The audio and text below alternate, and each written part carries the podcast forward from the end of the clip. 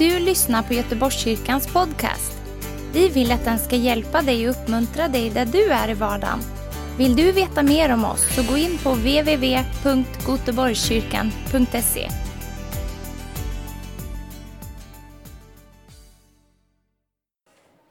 Temat under lägret var ju vänskap. En vänskap för livet. Och vi var många olika som delade och undervisade. Det handlade Eh, om vänskapen med Gud naturligtvis, Fadern, men också med Sonen, men också med den helige Ande. Men också vänskap inom familjen och eh, vänskap med de som inte tror, vänskap i församlingen, men också hur vänskapen kan bära frukt på olika sätt. Och eh, jag ska inte försöka sammanfatta eh, åtta bibelstudier, utan eh, jag ska ta det som jag tror är speciellt för den här söndagen. Så jag tror att vi ska be för att det här ämnet har berört så många. En del har fått många tankar. Väldigt många av barnen, trots undervisningen eller på grund av undervisningen, sa som nummer ett när vi frågade dem, vad vill du tacka Gud för? Så sa nästan alla barn, jag vill tacka Jesus för min familj. Och det var oberoende av varandra. Så det var liksom enskilt. Det tycker jag talar om en fantastiskt fin inställning hos de här barnen. Att man väljer inte att vara kritisk, man väljer att vara tacksam och göra det bästa av det. Det är ju inte riktigt så att vi bara väljer vår familj. På ett sätt kan det ju vara det, men man kan ju födas in i en familj också och så kan man göra det bästa av det. Precis som man får en trädgård kan man göra det bästa av trädgården. Jag tror att 30 procent förstår vad jag menar där. Man får någonting att förvalta. Vänskap är någonting vi kan förvalta, någonting vi kan odla, men också någonting vi kan strunta i och se hur bara ogräs, tistlar och törnen och stenar tar över. Så när jag talar om det här så vet jag att det kommer att beröra många på olika sätt. Men syftet är inte att du ska liksom tänka på ovänskap, utan att du ska fokusera att jag kan faktiskt från och med nu bygga en starkare gemenskap och vänskap med de som finns i min familj, de som ännu inte tror, de som finns i min församling, de som finns på min arbetsplats, de som finns i min skola, men först och främst en vänskap med Gud själv. Vill ni det? Jag vill det. Så jag räcker upp två händer och ber en bön nu att du helige ande, som också är våran hjälpare när det gäller vänskap. Vi lyfter våra hjärtan till dig.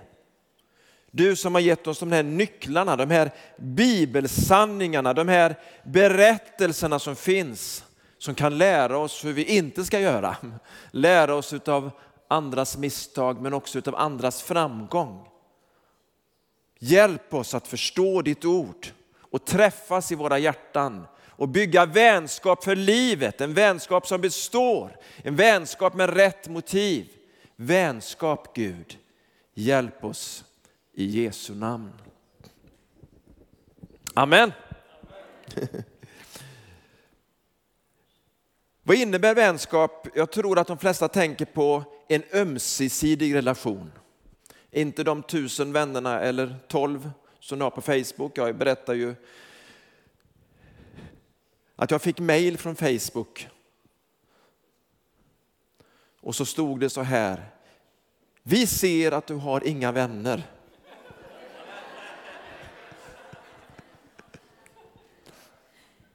Vi vill hjälpa dig att få någon. Det var så fint. Ni tror att det, det, det är inte ett skämt.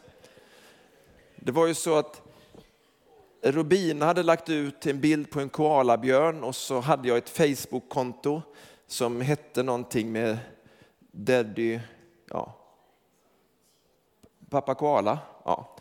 Det var i alla fall ting. Men jag ville ju, det var ju för att det var någon som skulle skicka foton och så skapades ett sånt som jag inte ville ha aktivt.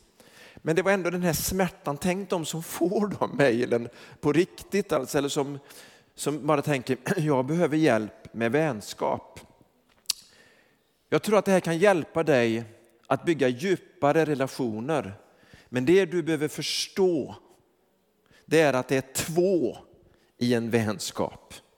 Och blir det tre, du också har vänskapen med Gud själv, då blir det som en tre, tvinnad tråd som inte brister så lätt. Det blir så mycket starkare när det tar in Gud, Fader, Son och helig ande i din vänskap. Den blir så mycket mer osjälvisk, din vänskap, därför att du har gått i förbund med Gud. Då blir det på ett helt annat sätt vänskapen i församling, i familjen, med de som ännu inte känner Gud. Vänskapen blir så mycket starkare för oss när vi kopplar uppåt på rätt sätt, för han coachar oss i vänskapen. Är det någon som vill ha en sån? Vänskap, yes! Eh, vänskap handlar ju mycket om förtroende, men också att koppla ihop i ett gemensamt intresse. En del blir så frustrerade, man har varit med i, i, i fotbollsklubben eller man har varit med i, i församlingens eh, ungdomsgrupp, man har hjälpt till i söndagsskola eller man har liksom haft ett uppdrag och haft som ett gemensamt intresse och uppdrag. Men så slutar man med det uppdraget. Men man vill fortfarande ha kvar den där gemenskapen och känslan i den gemenskapen. Och man blir så besviken när man liksom tänker att jag går tillbaka till fotbollsklubb, jag går tillbaka till omklädningsrummet. Jag är inte med i laget, men jag sätter mig här i omklädningsrummet och, och chattar lite med, med, med grabbarna eller, eller tjejerna som är där. Men det blir inte detsamma. Jag går tillbaka till den här gemenskapen, till den här gruppen och så hänger jag lite med församlingen eller med de gamla kompisarna, men jag gör ingenting tillsammans med dem. Och så blir man så besviken. Därför att vad, är det med, vad har hänt med dem? Eller vad har hänt med mig? Därför att vänskapen bygger också på att man tjänar ihop. Familjen tjänar ihop. Om du säger jag har ingen gemenskap i min familj, då kanske ska du börja tjäna ihop. Eller det är ingen gemenskap i församlingen, ja men då kanske ska du börja tjäna ihop med andra i församlingen. Det är ingen gemenskap bland oss grannar, men tänk om ni börjar tjäna ihop i granngemenskapen. Håller ni med mig att det finns en sanning i det här? Som vi så lätt glömmer bort, därför att vi tänker att vänskap är någonting jag ska ha. Den största lögnen när det gäller äktenskap det är att tro att man ska gå in i ett äktenskap för att få någonting. När Bibeln är så tydlig att i ett äktenskap så ger man någonting. Då får man någonting tillbaka, men man kommer inte för att få. Det får inte vara huvudsyftet heller i en vänskap, i en församlingsgemenskap, i en relation. Utan jag kommer för att ge och ta emot. Men först så ger jag. Jesus har sagt så här, ingen har större kärlek än att han ger, eller än att man ger sitt liv för sina vänner. Engelskan säger det att man lägger sitt liv, man lägger ner sitt liv för sina vänner. Vad är det som kommer först? Jo, att jag ger min tid, min kraft, mina pengar, min förmåga.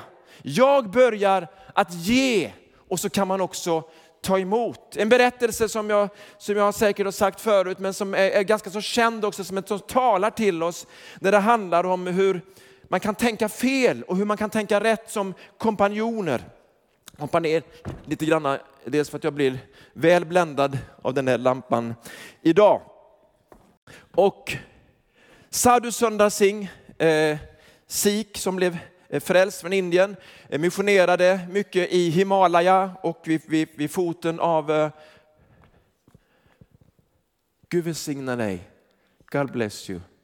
Mother? Yeah. Tesfai's mother. God bless you. It's an honor to meet you. You have a lovely family. Ja, halleluja. Jag, ger samma heder till dig, men jag bara blev så berörd när jag såg Tesfaye hade berättat att mamma kommer, så det är ju så fint. Halleluja mammor. Finns det några bättre vänner än, än mammor? När jag ser dig hålla om din mamma där, Torbjörn, håller om mamma, det är så fint. Det är vänskap. Det är någonting som berör. Det är så fantastiskt. Vänskap som berör är så stort Sado, tillbaka till Sado i Tibet. Jag har inte tappat tråden. Han har en kompanjon och de liksom ska eh, utföra ett uppdrag och, och, och göra någonting tillsammans. Eh, och, och, när de går där så kommer snöstormen och de förstår att nu måste vi bara in i första bästa stuga. Men den här eh, vännen har väldigt bråttom, han tar sikte men så ser Sadhu Sundar Singh, han ser att en man har fallit ner och ligger där och sidan och ser skadad ut. Han tänker han kommer ju dö i den här snöstormen. Men den här här mannen bara säger, vi kan inte ta upp någon mer nu. Vi måste bara rädda våra egna liv, annars kommer vi alla tre att dö. Men Sadu, frälst, missionär, han vet att han ska rädda sin broder som är där. Tar upp honom, han kan inte gå själv, han kan inte ens stödja på sitt ben. Så i den här fruktansvärda snöstormen så får han bära på honom, släpa på honom. Och det är liksom som fruktansvärd snöstorm och sån kyla som det är där i Tibet vid, Himalayas eh, fot. Så bara efter ett tag så har han kämpat och kämpat, han är så svettig och så snubblar han till.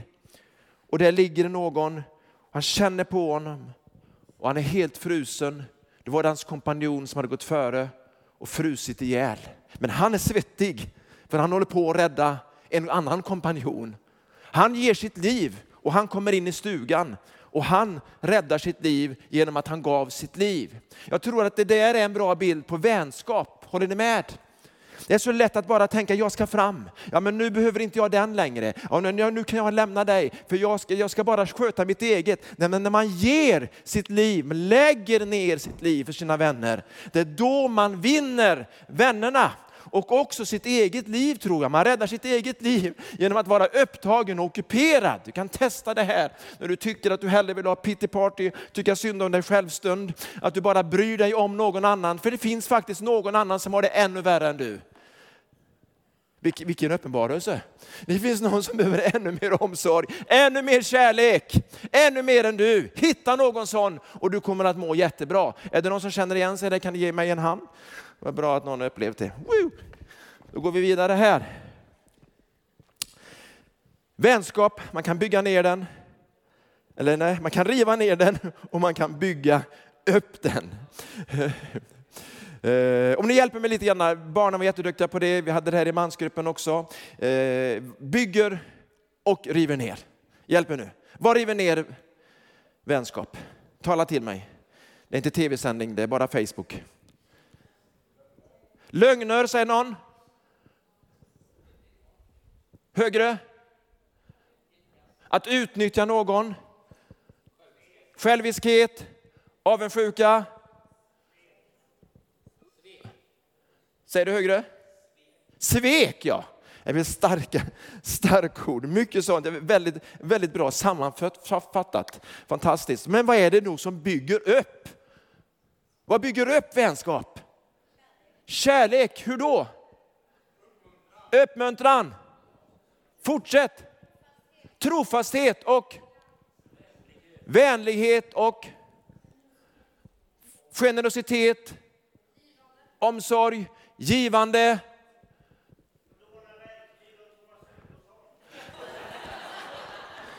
Att få låna verktyg hos Fredrik Lindeskär. Eller hos Thomas Hugos. Äta Gunillas bullar. Underbart. Alltså, det här var ju jättebra. Det var så bra så att jag blir lite ställd här. Okay. Det kan också vara sånt som vi inte tänker på. När man eh, jag ska ta någonting som står i Ordspråksboken kapitel 22 och 24. Jag vet inte om den kan komma på svenska, jag har tagit fram den på engelska. Ordspråksboken, Ordspråksboken 22 och 24. Eh, eh, och så står det så här på engelska. Do not make friends with a hot-tempered man. Do not associate with one easily angered.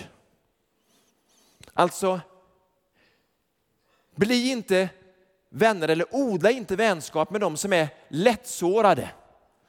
De som är, har ett temperament som de bara, så blir de bara sårade eller argade. För då, då kommer du att bli väldigt besviken och väldigt sårad själv. Nu är det ju så här, ja, men kan man välja själv att vara lättsårad? Ja, det är ditt val. Man kan faktiskt välja att göra någonting annat. Det står ju så här i ett bibelord. Vi ska läsa det också om förlåtelse, om hur man bygger vänskap. Ordspråksboken kapitel 17 och vers 9. Ordspråksboken 17 och 9. Jag ber om ursäkt eh, tekniker att jag hoppar här. För jag kommer inte att hinna med alla så jag får hoppa lite. Den som skyler synd, alltså den som täcker över synd. Den som inte tar upp det utan säger det där är glömt och förlåtet. Om det står så, den som gör det promotar, befrämjar kärlek. Alltså den som förlåter och säger vi glömmer det, den promotar kärlek. Men den som river upp en sak splittrar nära vänner. Alltså den som vill dra upp gamla oförrätter. Det som du sa, det som du gjorde eller det som du inte gjorde. Och så tar man upp det där och ältar det där som man en gång kanske redan har pratat om. Man trodde att man hade förlåtit varandra, men man tar upp det där för att man, har, man drar det kortet så att säga, för att man är i en argumentation och man är arg. Och då är det så här, om man gör så i en relation eller tillsammans med andra, så splittrar man vänskapen. Det står också att den som baktalar splittrar vänner. Den som talar skit bakom ryggen, den som talar illa om varandra, om andra, splittrar vänner. Och Bibeln säger, gör dig av med den som talar splitt, den som baktalar. Annars så blir det hela tiden att den personen lägger ny ved på en eld som förstör och bränner upp. Så de människorna ska vi inte umgås med. Men ska vi inte vara vänner med alla, vi ska visa vänlighet mot alla. Men vi ska inte vara vänner med alla. Förstår ni skillnaden? Vi ska älska alla. Men vi kan inte vara vänner och umgås med alla. För även den bäste blir förstörd av ovänners gemenskap eller falska vänner eller förtalande vänner eller sådana som bara ska bli sårade hela tiden och dra upp oförrätter. Så vi får välja vänner. Hallå? Nej men det kan jag inte, då får jag inga vänner kvar. Jag tror till och med att du kan få bättre vänner om du väljer bort vänner. Men du kan också ge vänner en chans att ändra på sig. Hur gör jag då? Ordspråksboken kapitel 27 och vers 6. Ett brutalt bibelord. Hör här nu. Vännens slag ges i trofasthet, men ovännens kyssar i överflöd. Hallå där, det här är ingen uppmuntran till våld. Eh, jag tror att du ska hjälpa mig, Boris. Jag vågar väl dänga till dig. Ja. tänker dig, det uppstår en situation och jag bara tänker, Boris är min vän, jag måste säga det här obekväma till honom.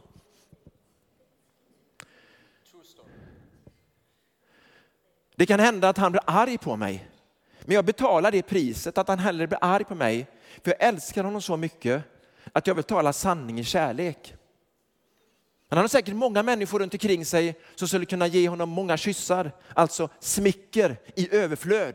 Och bara säga, Boris det är jättebra, och vilken bra åsikt, och vad smart du är, och vad tuff du är, vad gör du? Men jag bara upplever inom mig som hans vän, som ska tala in i hans liv, att jag säger, hallå där. Yes. Alltså inte du, du, du, du, utan hallå där. Det är, liksom, det är lite tufft. Hallå, kom igen. Om du fortsätter med det här, det kommer att gå dåligt för dig. De blir sårade. Jag har redan blivit sårad. Det här är inte okej. Okay. Jag säger förlåt att jag säger det här, men du vet att jag älskar dig. Tack för att du säger det.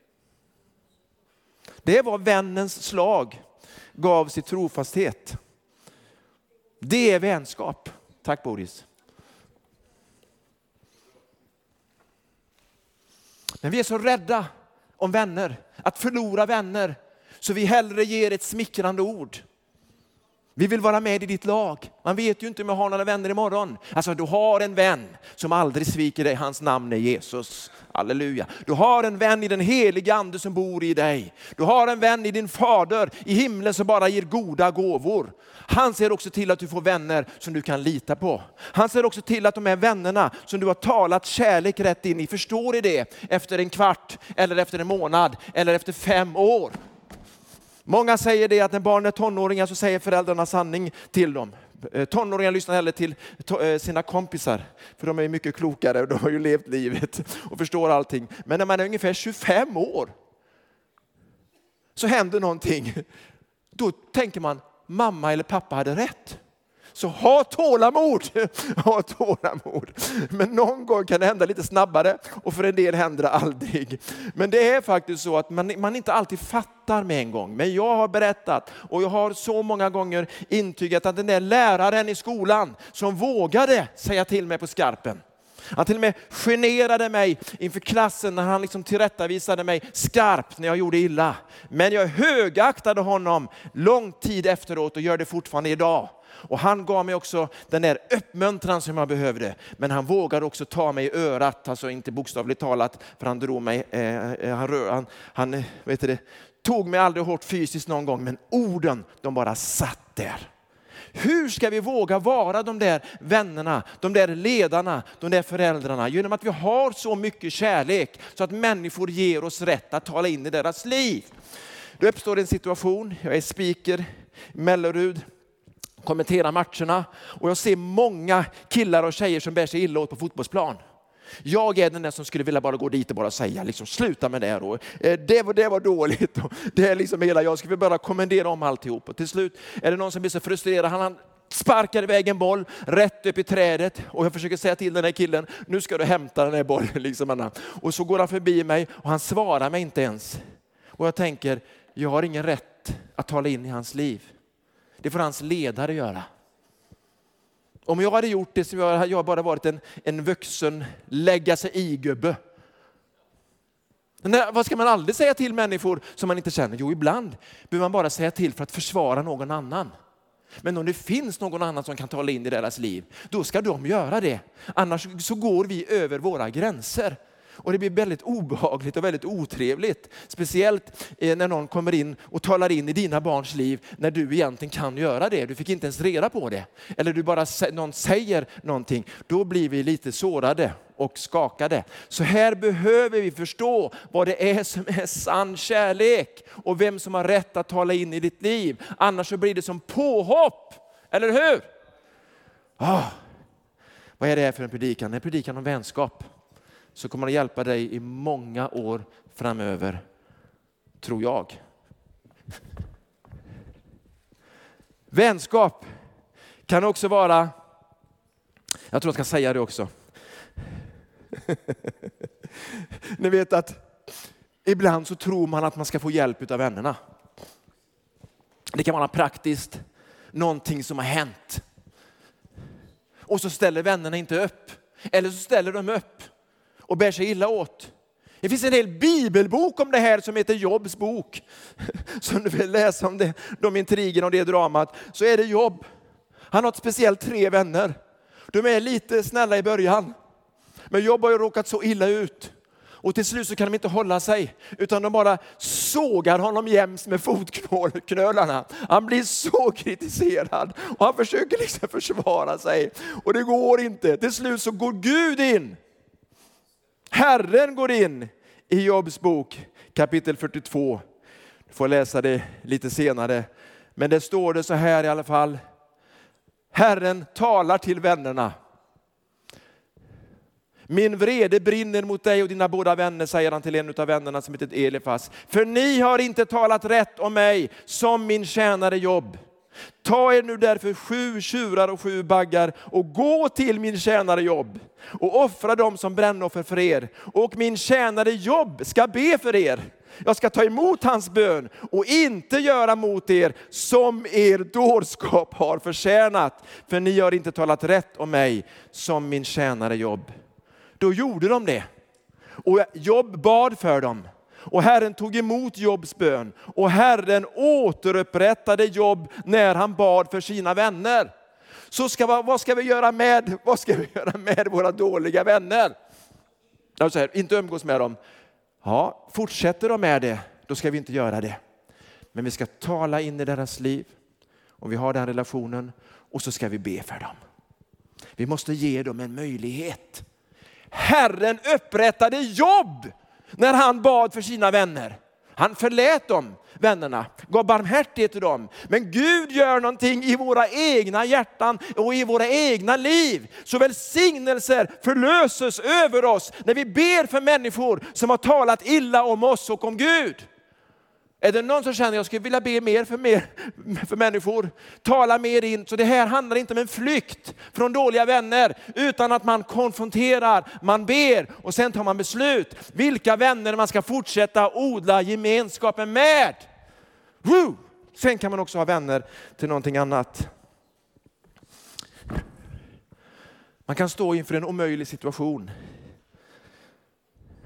Till och med riskera att dö. Förföljelsen var så stark. Kungarna var så vreda. Precis som det är nu med presidenter. De kan bara säga ett ord så försvinner du någonstans, blir avrättad i någon håla. Likadant var det när Daniel levde. Han var ju som en fånge, men han blev promotad. Så också hans vänner. De utbildade sig, och Daniel blev en av de visa i landet.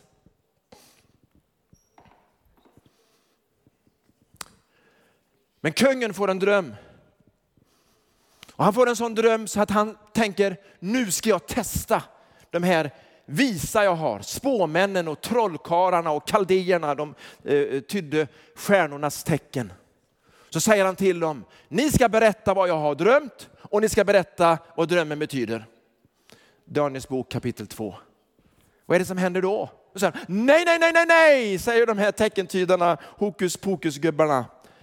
Om du berättar för oss drömmen, då ska vi ge dig en tydning. Nej, nej, nej, nej, säger kungen, ni försöker bara vinna tid. Ungefär som att den här gubben går jag inte på längre. Nu ska ni visa att ni har med något övernaturligt att göra som jag kan lita på. Så kungen bestämmer sig för, alla ni ska dö. Och då förstår Daniel, då ska jag också dö. Och mina vänner ska också dö. Så han säger till sina vänner så här. Han uppmanade dem, Hanania, Mishael och Asarja, också kända som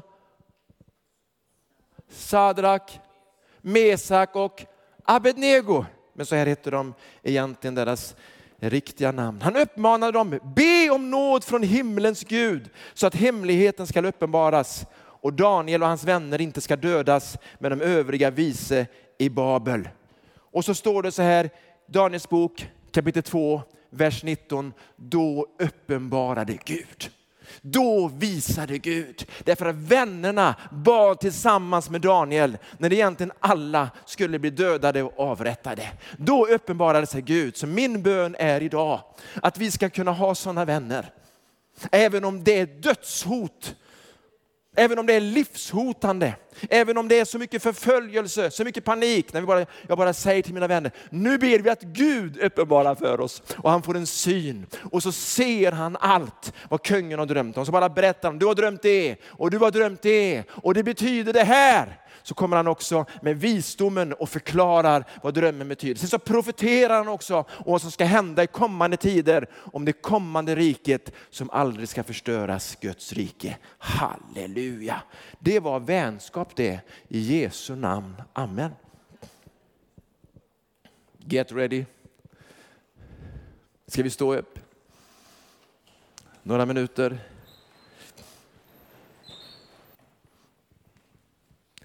Innan mötet här så tänkte jag på det bibelordet.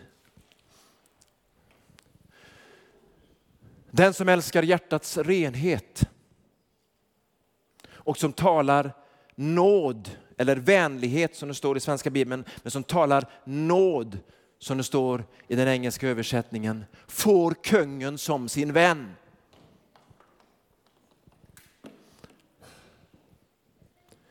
Så hjärtats renhet och de ord vi talar ger oss kungar som vänner. Då tänker jag, varför är inte kungen min kompis? Varför känner jag inga maktmänniskor? Och så är det precis som att Herren säger till mig, du känner ju mig. Det är väl en bättre kung? Vill vi ha kung Jesus som vän? Vill vi ha Fadern som vän, heligande som vän? Då ska vi älska hjärtat hjärtats renhet och från våra läppar ska komma ord som, handlar, som talar nåd, vänlighet, förlåtelse, uppbyggelse, rättfärdighet. Då får vi kung Jesus som vän. Jesus säger, jag kallar inte längre vänner. Jag kallar inte längre tjänare, utan jag kallar er vänner. Om ni gör vad jag befaller er. Och vad det villkor där? Vänskap med Jesus förutsätter att man gör vad han säger. Vänskap med Jesus är inte kompis kompis Gud, utan det är Herren som blir våran vän. Kungen som blir våran vän. Vi blir konungens vän och vi fortsätter att tjäna honom. Men det går över i vänskap när vi älskar hjärtats renhet och nåd kommer över från våra läppar.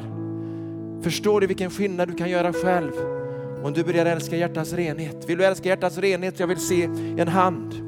Om du vill att nåd ska komma från dina läppar så tror jag att det här är kopplat. För nåden den springer ut från ett rent hjärta.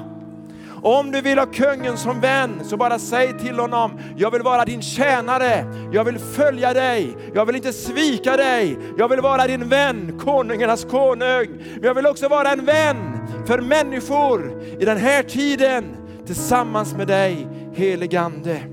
Så bara säg det, säg tack Jesus. Det var inte många. Vi provar igen. Vi säger tack Jesus. Att du har valt oss som vänner. Hjälp oss göra som du säger. Följa ditt ord. Älska hjärtats renhet. Och att nåd kommer över våra läppar. Med tacksägelse, med uppmuntran, med sanning. Helig Ande hjälp oss. Våran bäste vän, helig Ande, våran ledare. Hjälp oss bygga vänskap och älska dig tillbaka. I Jesu namn. Amen. Tack för att du har lyssnat. Dela gärna podden med dina vänner och glöm inte prenumerera. Om du har frågor eller vill att vi ska be för något så mejla oss på info På söndagar har vi veckans höjdpunkt. Då firar vi gudstjänst tillsammans och det vore så kul att träffa dig där. Men vi har även samlingar för barn då? Gå in på vår hemsida goteborgskyrkan.se så får du veta mer. Välkommen till oss!